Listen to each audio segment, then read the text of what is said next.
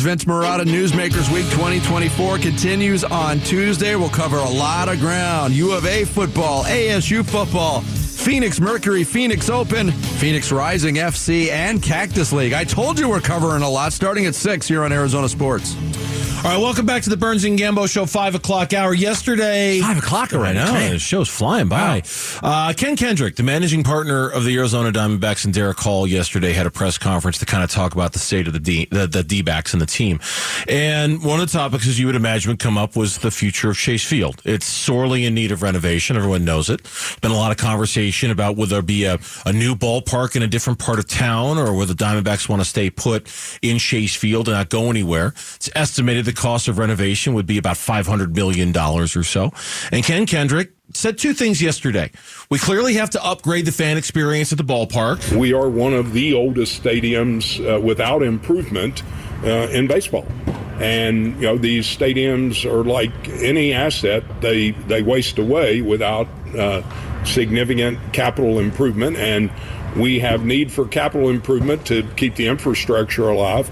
But we more than that, we, we have need, as we've expressed before, to change the dynamic of the fan experience to make it a more state of the art experience. There's not one word in that 29 second soundbite that is inaccurate. Everything about oh. that is true. It's one of the oldest ballparks that has not been renovated. The three oldest ballparks in the National League uh, before the D-backs. The D-backs are fourth. It's Colorado, it's Chicago, and it's LA, but they've gone through massive renovations to upgrade those facilities. It's when Ken said this that everybody got a little uncomfortable. We we aren't having those conversations. There there are opportunities available.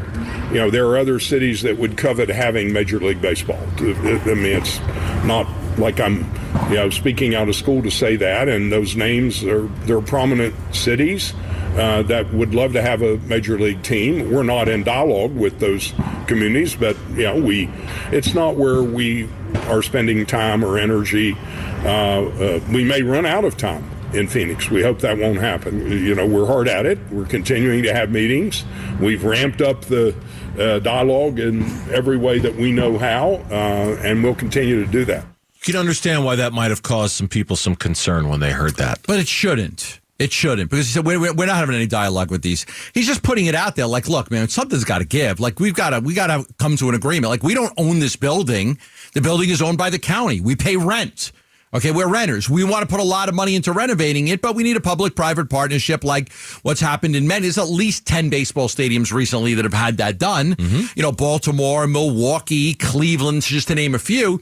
And he's probably just say putting it out there, like, look, come on, like you know, we don't want to like go that route, but you know, I, and I think in some ways maybe like th- that's not meant for the fans, but it's meant for the politicians or the people that are going to be involved. Like just as a, a little idle threat to them. Like, come on we got to work together. Like this is, we've got to work together.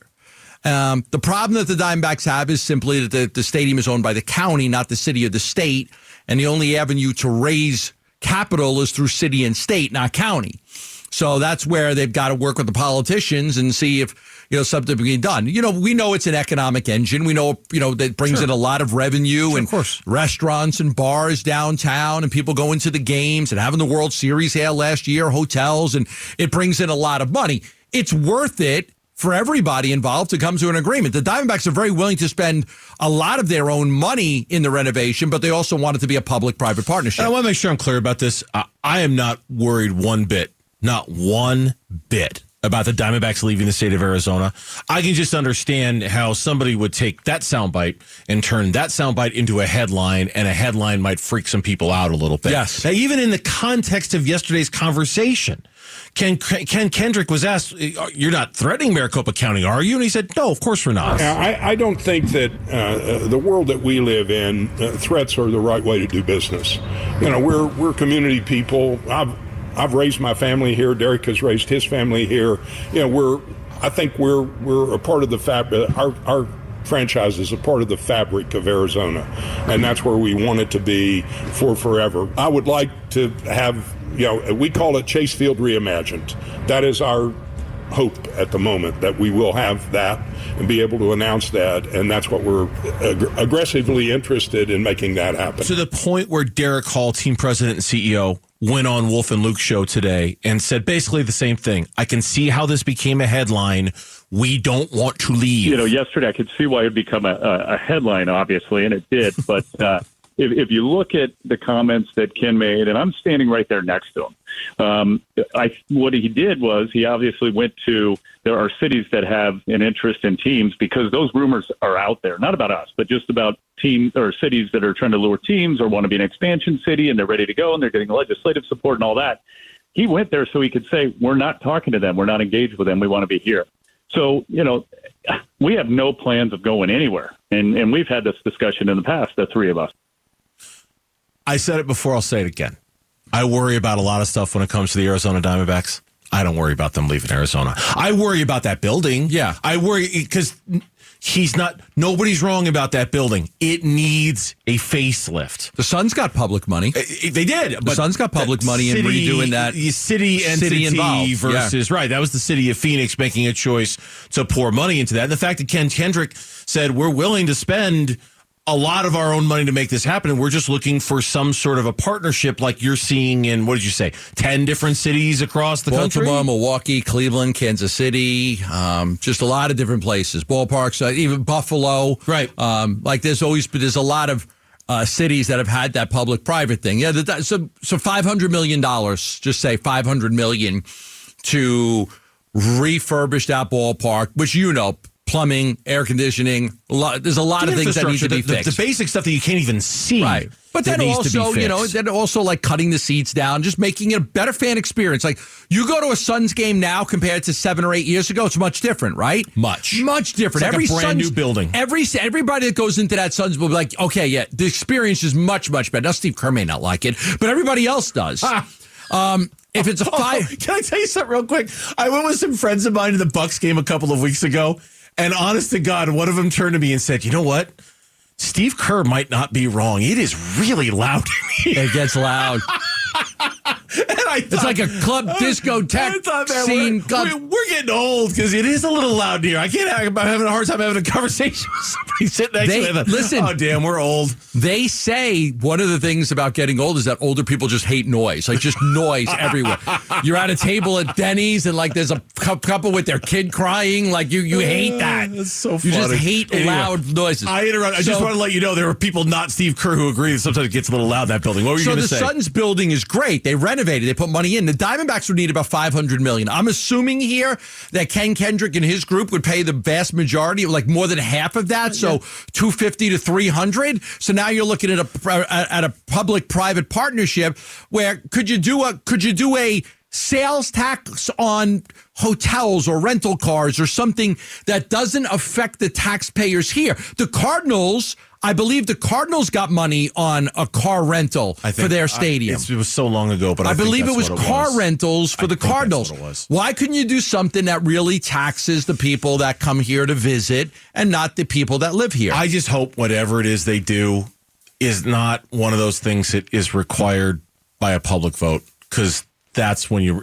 a public referendum? That's when I get like I just told you a second ago. I'm not nervous about the future of the Arizona Diamondbacks. The only way I would get nervous about the future of the Arizona Diamondbacks if for whatever reason a vote went to the public, and th- then you're then it's like the Coyotes in Tempe all over again. You're just holding your breath. I think to it would find out what to. people would say. I think it would have And maybe to. maybe it would, and maybe Now they're standing- it would pass, but Their standing in this community is much different than the Coyotes Oh, standing in this oh, community. Of course. And, and I'm only comparing the two because the Coyotes thought they were going to win that election and they didn't. I, I would agree with you. The Diamondback standing is much better. I, I just, I, I, I'm just not worried about. I don't know. I'm just not worried. I think they'll figure They'll it out. figure it out. They'll figure it out. You know, and, and I don't think people should go too crazy misinterpreting what Ken said. I, I really don't think he meant it like that.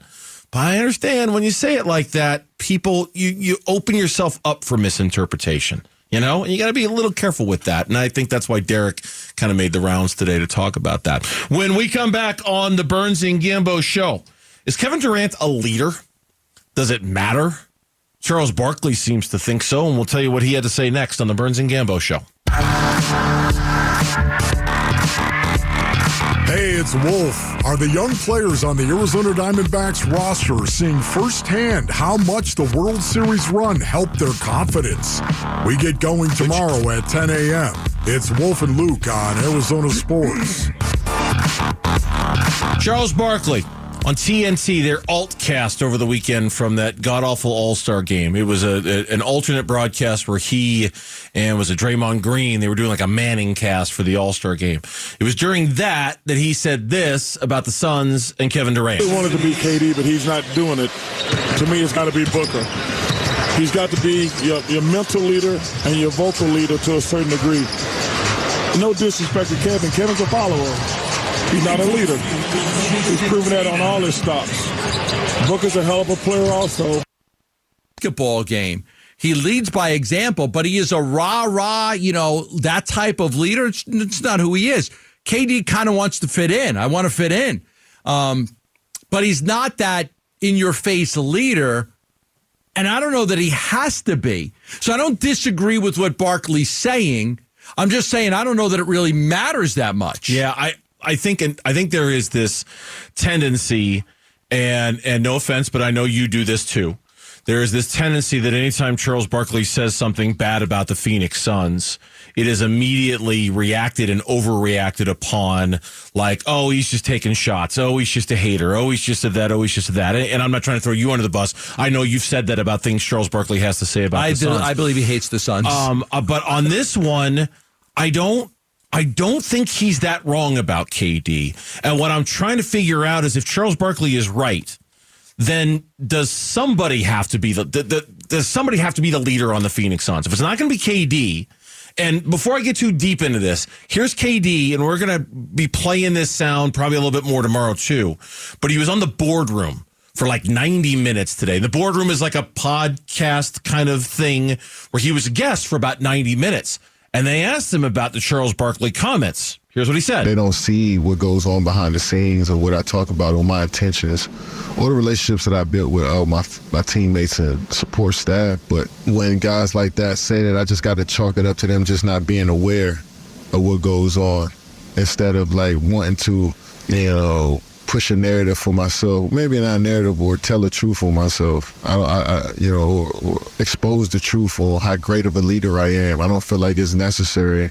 I just chalk it up to those guys not being aware of who I am. Here's what I would call the money cut, though. I just I'm not as charismatic as my peers. I don't have a personality that's like fit for TV like my peers and a lot of those stories of what we talk about don't get spoken about in the media and that's just really what it is. It's like you got to sell what you're doing as well and i haven't sold it enough you know and i feel like i don't i mean i don't i don't feel like i need to. I don't feel like i want people to call me a leader but i also don't want people to say i'm not one either. He's an introvert.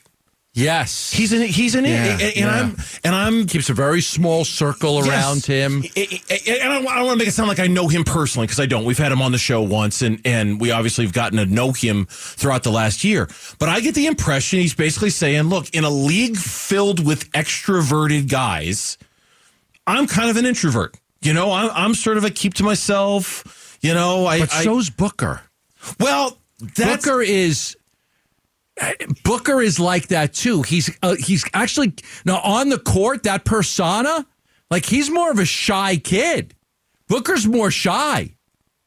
And if that's the case, then that's ultimately the question I'm asking is do the Suns need an extroverted, stereotypical leader type? Chris Paul. If we know Kevin, well, they, they had one. They had one, right? That was Chris. That Chris was, you know, certainly seemed like he was playing that role. If if we know it's not KD, it doesn't seem like it's Beal. He seems a little too. He's a he's a good hardworking player, obviously, but he's got that kind of happy go lucky personality about him. At least that's what I sense from him. Um, unless maybe it is. Maybe behind the scenes, Bradley Beal's charismatic and he's extroverted and he's a leader and he's the one. But it does beg the question if the Suns don't have that, do they need that? No. And are they missing that? Look, Kobe was a great leader. Magic Johnson was a great leader. Larry Bird was a great leader. Tim Duncan was a great leader. LeBron is a great leader. Um, Kevin Garnett with the Timberwolves when he was there, and with the and with the Celtics, Kevin Garnett was your lead. Now, to Durant's point, those guys sold it really good too, right? Oh, sure. They Sure. sold it, and that's what he's saying. Like, I can't sell it. I'm not. I'm not like that. I can't sell the things that I do. But just because he's an introvert doesn't mean he can't be a leader. And I've actually I've actually read a couple of books about this. Introvert. Look at look at a guy on Twitter, David on Twitter, just a second ago, and I'd forgotten about this. Remember Kevin Durant sitting with Bol Bol and an iPad during the game? Yeah. And he's like, hey, this, this, and this. That's, That's leadership. leading by example. That's leadership. Okay. Yeah. It, it might not be out loud, in your face, demonstrative, hey, world, look at me leadership. That's like introverted leadership. You read right books there. on this? Oh, I have. Oh, very much. I'm fascinated by the subject. Is it because you consider yourself one? Yes. Very much so. You consider yourself an introvert? Absolutely. Very much so. In what way? Uh, in that I don't really like big crowds. I don't really like big parties. I'd rather spend quality time with two or three people who matter most to me than a room full of people where I get to be, you know, I, I, Interesting. I, I I'm, I'm really outside of this. I'm a very quiet guy. I Very really, quiet, shy? Oh, I, I mean, yeah, very much so. I, I, I'm very comfortable with myself, by myself. Um, I don't seek the company of others a lot. I consider myself to be very much an introverted person. Very, and people don't believe it because this you do a job requires you to be an extrovert, right? Right. Like if for four hours every day, I'm I'm kind of an extroverted dude.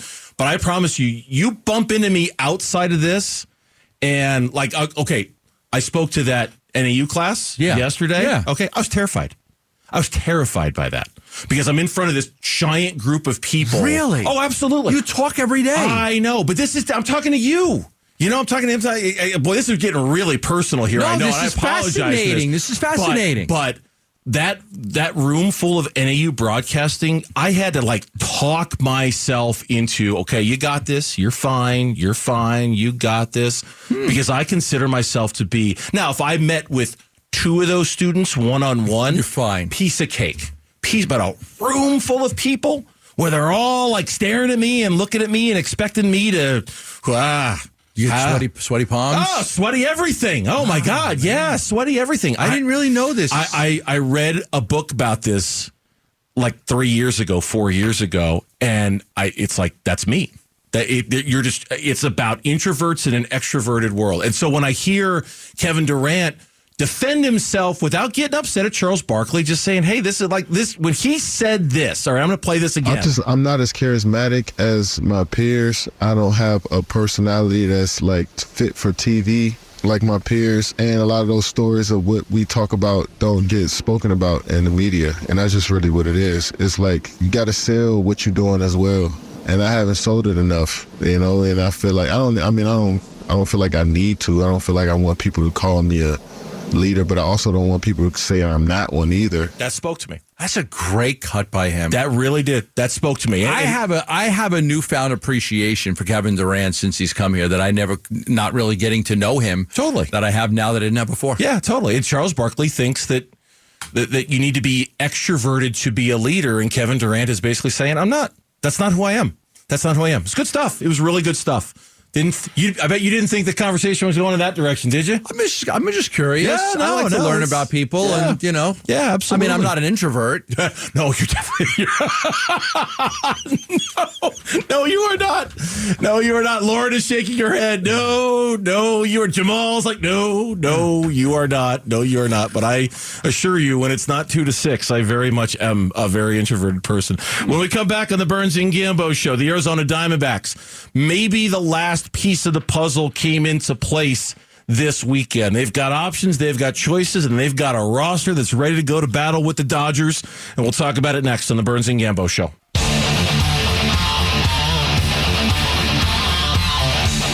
Hey everybody, Dan Bickley here, and tomorrow is day two of Newsmakers. Do not miss a minute. The fun begins at 6 a.m. on Arizona Sports, the local sports leader. with Randall coming in, um, it was a perfect piece, and he's going to complement this lineup. And we know that he's still recovering from that ankle injury. He's still in in the training room and slowly migrating out of the training room and getting some work in. But we've got to be very mindful of that. He'll be ready by opening day. We know that. But it's a quality right-handed bat that just just goes out there and competes really well at a very high level against left-handed pitching, and that's what we needed. That was Torey Lovullo, uh, part of Newsmakers Week this week with Bickley and Marotta. And as we'll do a couple times to show a tip at the cap to Bickley Julian Marotta and Jarrett and Sarah for all the work they put into this week, and we just kind of get to cherry pick the best parts of it uh, during Newsmakers Week. They all work so hard to book those shows out and get those. Who they got studio. tomorrow? Anybody know? Um, who do? Does anybody know? Lauren, anybody? Let me. Oh, hold on. We've got the schedule up at ArizonaSports.com. Oh, yeah, okay. We'll just promote that for them if we know Let's it. do that. Let's see. Uh, Newsmakers Week schedule tomorrow. They've got the executive director of the Cactus League. They've got the head football coach of Arizona, Brent Brennan. They have Kenny Dillingham tomorrow. They no, I'm looking at Wednesday. I apologize. I'm looking at Wednesday. Tomorrow, Tuesday. Oh yeah, um, Tomorrow is Tomorrow Wednesday. is Wednesday. Hello, Frank Vogel tomorrow. Mercury GM uh, Nick U'Ren tomorrow. Phoenix Open Chairman George Thimson tomorrow. That should be an interesting. Oh, yeah. right. What are you going to do about the big fat guy at the belly flop? the Phoenix. How do you make sure that doesn't happen again? the Phoenix Rising FC GM as well. So Frank Vogel, Kenny Dillingham, the chairman of the Phoenix Open, head coach of U of A football. A lot All right, going on there you tomorrow go. with Good Yeah, stuff. good stuff. Um, that was Lovullo today talking about Randal Grichuk, Yes. who is the last main piece to the Diamondbacks puzzle. Now we can quibble whether he's main or not. I don't know. You know, he's only going to play probably against the left-handed pitching, but he is there to balance out the lineup so that Joc Pederson he can face Righties. righties, and now Grichuk can face the Which lefties. Which we're thinking it's probably like three out of every four games is going to be Joc Pederson because you're going to face a lot more righties than lefties. Um, so that's a little bit, but even still, if he gets 25 to 33% of the at bats, can he do some damage there? Sure. You just try to balance the lineup as best you can. Lovullo's a big the path to him being a super, not maybe superstar, a star in this league. He's got to hit lefties. If he can hit lefties, Yeah. he's going to be a star in this league. right. Like but man, what do you give up defensively by taking him out of Yeah, the you wouldn't. He's so good. You wouldn't, but him becoming a borderline household name a la Corbin Carroll, if he can hit lefties, he'll become a borderline household name in this game. Yeah. Because he can he can hit righties. His defense is unrivaled throughout this league, hardly by anybody. It's that one little piece that I think might keep him from being a true star in Major League Baseball. He's the best defensive player on that Diamondbacks roster and one of the best in all of Major League Baseball. Here's where it might kind of complete the puzzle for Torey Lovullo. Last year, designated hitters for the Arizona Diamondbacks. You ready for this? Okay, last year. Last year, Oh boy. They hit 219. they hit 219. A slugging percentage of 387. Oh boy. Keep in mind, their job is to hit. right. And their slugging percentage was 387. They had an OPS of 678. And that's why I was fascinated by this brief little blur. I didn't spend a lot of time reading it because it was really, really numbers heavy. But somebody over at AZ Snakepit, and I can't recall who, I could I should go back and give the person credit. My apologies. Basically, try to do their best, taking the numbers the last two years of Grichuk lefties, Pederson against the right. Oh, no, I'm sorry, the other way around. Grichuk against the righties and Pederson against the lefties. No, I got No, it backwards again. I, Peters- I had it right Pederson's the a first time. I had it, Peterson against Sorry, the got confused. righties. Yes, Grichuk against the lefties. two years of that data. Damn introvert. I know.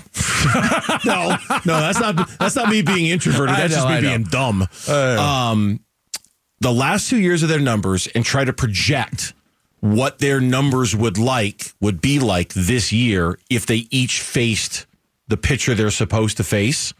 What they came up with, and This, this this would be phenomenal. if you could get this kind of production out of your DH platoon 35 home runs, 104 runs scored, 101 RBI, a 271 batting average, that would rank Sign me up. fifth, second, fifth, and sixth in Major League Baseball last year. What are they using these projections on? Just what they've done in previous what years? What they've done the last couple of years. Wow. What they've done the last couple of years. Okay, just okay. You're going to face the righties. You're going to face the lefties. Yes. What would happen? Yes. What would happen? So Pederson versus the righties, Grichuk versus the lefties over the last couple of years when they faced just those guys, and then kind of breaking down, assuming that Pederson plays about 70% of the time and Grichuk plays about 30% of the time. Here's what those numbers would look like. Here that now is it going to Yeah. work out like that? I have no idea. Well, they But don't have the- get that kind of production out of your DH, Yeah. you're cooking with gas, baby. they don't have the problems like certain teams have. Like just take, for instance, the Yankees. The Yankees have Giancarlo Stanton, who lost a lot of weight and trying to get he had a terrible year last year. He batted under 200. He still has four years left on his contract at 35 million Yes. a year. Yes, disaster. Like he's your DH, but they want to get him in the field a little bit because they want to be able to put other guys at you know, they want to be able to give Aaron Judge a blow here or there, or DJ LeMahieu a blow here or there. Their best defensive lineup may be Trent Grisham, but he doesn't hit very well, but he'd, he'd be their best in center field. So they, the Diamondbacks don't have that aging old player at first base or third base or anywhere where I need to get this guy at bats. They don't have that. That's a luxury, right? That's a luxury. You know, Christian Walker is the only guy I think of that they may want to try to drop like 10 games off but he's so good defensively, you run into the same problem. Mm-hmm. He is a great defensive player, and he hits you 30 home runs. Now, he did wear out and had a bad playoffs. Christian Walker did not play well in the playoffs, but so that could be the one guy you try to take seven to 10 games off of, and maybe you can have him as just a DH and he doesn't have to play in the field. Yeah, perhaps. But there's not, they don't have the typical like other rosters do with the aging stars that need to go DH. Yep. Nope. They don't have that at all. And so instead, they're kind of piecing it together with these two players in a platoon type situation. And now, you know, and, and Alex Weiner, our D writer over at ArizonaSports.com, uh, wrote a great piece over the weekend in which I thought he he took a really good, whole, hard, cold look at the roster and said basically among the position players, there's about six guys fighting for two spots at this point because everything else is kind of if you count all the starters, the two DHs, a backup catcher for Moreno. If you're going to go with 13 position players on your roster, Right. there's two spots left. Jake McCarthy And- and you- you would- Emmanuel Rivera, Jace Peterson, Smith. Pavin Smith, those guys. Jake McCarthy's got to make this team. you would God, he's just think. the speed alone. Yeah. You know, the speed alone. There was one point he was like, he was hitting way up in the lineup at one point. Like, I don't know. I'd like to see him make it because I like Jake McCarthy. We're like Emmanuel Rivera. Like, I know he's saying right now, hey, I can play shortstop. I play short. He's trying to show some versatility because he was part of the third base problem last well, year. because you're going to need a backup. A backup, er, you're going to need Right a backup now. shortstop. Yeah. You're going to need a backup third baseman. You're going to need, you know, you- you're going to need. I, I have to assume that one of those spots is going to go to a Kevin Newman, Jace Peterson, A versatile uh, infielder who can play Emmanuel second, Rivera type who can play all around the place. One of them, but One maybe them not both. to go, but not necessarily both. And that's where there's, and so it would help Jake McCarthy to have a really good spring. It would help, you know. he- There's not going to be a whole lot of guys who need to have great springs. Jake McCarthy's one of them. he's one. Jace Peterson, Emmanuel Rivera, they're one of them. Uh, Tommy Henry's one of them. Ryan Nelson's one of them, right? Those, those are, and if, if it's not them, Slade Cecconi needs to have a really nice, because you got to figure out who your fifth starter is too. But that's it. Most of the puzzle is done. Like you, you put the puzzle together, you've got a few pieces over here and a few empty spots, and right now you're trying to match up. Okay, does this shape work here? No. What about that shape Do you work? remember where they've been in the last two years? Think about where they've been at third base. Think about where they've been at catcher. At catcher. Yeah, Remember when Carson Kelly couldn't hit? I do. He couldn't hit. Oh, I do. Like at all. Like at all. Was Like, a problem. At all, yes. It Remember was, when- it was a problem. Remember yes. second base when Ketel Marte was an outfielder? We're gonna make Ketel Marte an outfielder. Uh-huh. you know what? On second though, we're not gonna make him an outfielder. Uh-huh. Like they've that. been, they've had major problems at a lot of positions, and now they're all solidified. When we come back on the Burns and Gambo show, the Phoenix Suns a couple of days away from starting the final stretch of the season. And oh, what a stretch it is. We'll explain why coming up on the Burns and Gambo show. Arizona Sports, the local sports leader. Burns and Gambo. What's on tonight? All right, what's on tonight? The games that we're going to watch this evening, and it is brought to you by Global Credit Union. 12 branches here to serve you. Become a member today at globalcu.org. Locally, nothing on tonight. Coyotes lost their 10th straight game Man, yesterday. 10 ten straight. straight losses. And Again, I remember what doesn't seem like too long ago. Somebody on the Coyote social media put out a poll: Who's got a better chance of making the playoffs, the Coyotes or the Suns? You remember that one? Uh, yeah, I'm gritting my teeth because I And we remember all that sat one. there I'm like, uh, don't do it. "What you talking about, Willis?" Don't- don't- just think. Don't hit send. Think. Think about it before you hit send. Careful. Um, obviously, no NBA on tonight. I'm sure there's good college basketball tonight. I would think. All right, so I finished the. Um, I finished the True Detective one with Jodie Foster. I'm watching it tonight. I finished the last one. It it should have been longer. I don't know why they just did six episodes. just- like it feels like there should have been more. Okay. As I'm, long- I'm not going to say anything else. Okay, as that's all so you now it, listen, that's. I've uh, you know, um, I'm go. I didn't watch the first three, so I watched one episode of the first one with like Will, Matthew McConaughey and Woody Harrelson. yeah, I don't know if I like it so far. Just on one episode in, it seems like it's more of a back and forth interviews with those two guys instead of a story like this last one. The first season of True Detective is one of my all-time favorite. but the, is there any? single- th- is it just Yes, interviews no, back and forth no, or no? No, no, no. There's so much more. The first episode is just basically a lot of talking. a lot of like Matthew McConaughey's talking, Woody Harrelson's talking. Matthew McConaughey's talking. Here's him before. Here's him after. Give it, give it time. Okay, Give it All right. time. I swear, it's it's. Lauren, you wish to chime in on the True Detective Night Country without giving anything away because I am watching it tonight. happily. I will say, Gambo, that this season of True Detective was not written or had the intention of being produced for HBO as a True Detective series. The person who wrote it wrote it before True Detective was a thing and originally was just going to produce it on their own as a standalone series. Oh, so but they so they kind of marketed it with True Detective, or like the HBO's like, hey, this is kind of like True Detective. Let's put it under the umbrella of True yes, Detective. and change Oh, things okay. around to fit that. mold, which I think makes a lot of sense now I seeing didn't the know that. finale. Okay, Gambo, I swear, and I think Lauren will back me on this one, and Jamal, I don't know if you saw True Detective or not. I think Lauren will bet. I'm sorry. Go ahead. Go, Oh, I have no idea. What okay. You, yeah. Okay. I have no idea what you're talking about. Um, Lauren, I believe you'll back me on this one. Stick with True Detective season one. Okay. It, no, I'm serious. Okay. It's it's yeah, it's really good. I missed that show. It was really really good. It was Okay. crazy. Keep keep it up. Don't give up. Don't quit, Gambo. All right, I won't quit. Don't quit. Don't quit. I won't quit. I'm gonna watch Night Country tonight and just see what all the hubbub's about. I saw some. Um, We'll all talk tomorrow. I saw some other movie like the Pale Blue, something or other. Pale Blue. Lauren's always two or who, who's in it? Where'd it come from? Pale- Uh, Christian Bale. Christian Bale, the Pale Blue Eye. It was kind of like a, like a kind of a little bit of a murder mystery type of thing too. I had a three day weekend, so I watched one movie. I watched one movie. Now the funny, the, the crazy part is the guy who plays Edgar Allan Poe, Harry Yeah. Melling, Uh-huh. in this movie. Like I'm like I know this kid from somewhere. He was the fat kid in Harry Potter. He was like the super fat kid in Harry Potter. Now he's not fat anymore. He's a skinny kid. but he was in the Queen's Gambit. Oh, Yeah, look at that. Yes. So that kid was the fat kid in Harry Potter. okay, he's not the fat kid He in was- Harry Potter. He's like Harry's sibling of the people he lives with. Yeah. He's not Neville Longbottom. No, but he's a fat kid in Harry Potter. And now that could he's be used for like 50% of the people in the movie. So Gambo's saying he's a fat kid in Harry Potter. Yeah. You're Yeah. saying he's not the fat So now you in look at him now, he's like this tall, skinny guy. Like, you know? Yeah. I was like, wow, okay. Sometimes so I watch that. That that's that Was it that good? Do you recommend it? Does it get the Gambo recommendation or not? no. no, no, I wouldn't recommend it. I would not recommend it. It was not Uh, that good. I've never heard of it. The Pale Blue Eyes, starring uh, Christian Bale. Christian Bale, Robert Duvall's in it.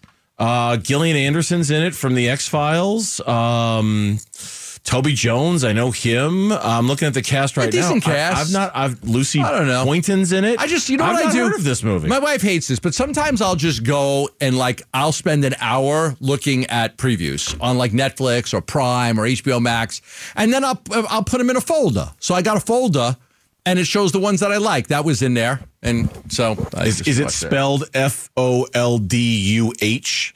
Your folder? Is it spelled folder? F O L D U H. Your You know, for an introvert, you really got a big mouth.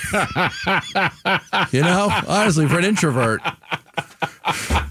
And I got people Oh, already like God. asking for book recommendations I, I, on Twitter. I got one guy on Twitter who asked for the book recommendation, book and so I, I let him know what it was, and, uh, and I you got saved that guy, maybe. I- that guy is, you saved him. no, I just it's just uh, I'm not going to live the introvert thing down, am I? There are people No, who don't believe it. They're like, "You're an introvert." I'm like, "Yeah, really, I am." I, You don't I- like people. I like people just fine. I love. You don't like lots of people. I just don't like lots of people. I I, I did big rooms, big parties. It just Hmm. It sounds exhausting. It sounds, sounds really exhausting. I'd rather just be home with a good book or something like that. It's just it sounds like a lot, you know. Yeah, it, it's it's. I I, I You feel know, we do you. like during, during the whole Diamondback run to the World Series. We were out in front of massive crowds. I, I know, and it was a lot of and it was a pictures little. people. Yeah, and- no, and it was a little. Yeah, it's it's it, not not that I was getting like squeamish about it or anything, but that's that that's All right. not. I'm not good at it. I'm right. not that good. I'm not good at it like you're good at it. You're really good at being the extrovert. I am not good. You know, like every time we're on remote. People want to come up and talk to us. You're really good at at me. I'm like, I just where's the show? I need to do the show. I need to do the show. You're very good at it. I got homework assignment for tonight. Oh boy. We got to we got to we got to spend an hour and a half with this KD boardroom cover story. Okay. Like like you Lauren, you listened to some of it, right? Kevin Durant, I listened to 95% of it. how good is it? It's good. Is there You a lot have- of stuff we could use? I pulled the best clips for Okay. us. Yeah. So 'Cause we'll be set. We'll be set for tomorrow. So Kevin Durant does this hour-long sit-down interview called the it's the boardroom cover story. Kevin Durant, thirty-five at thirty-five, is what it's called. Okay. it's got a lot of context. I want to see what he says. Okay. It's just a one-on-one sit-down that Kevin Durant did. That's our homework assignment for Yeah, tonight. that's it. All right, done. Professor Gambo is assigned. We're out of here. We'll see you tomorrow, straight up two o'clock, right here on the Burns and Gambo Show. Have a great night, everyone. You're still here? It's over. Go home. Go.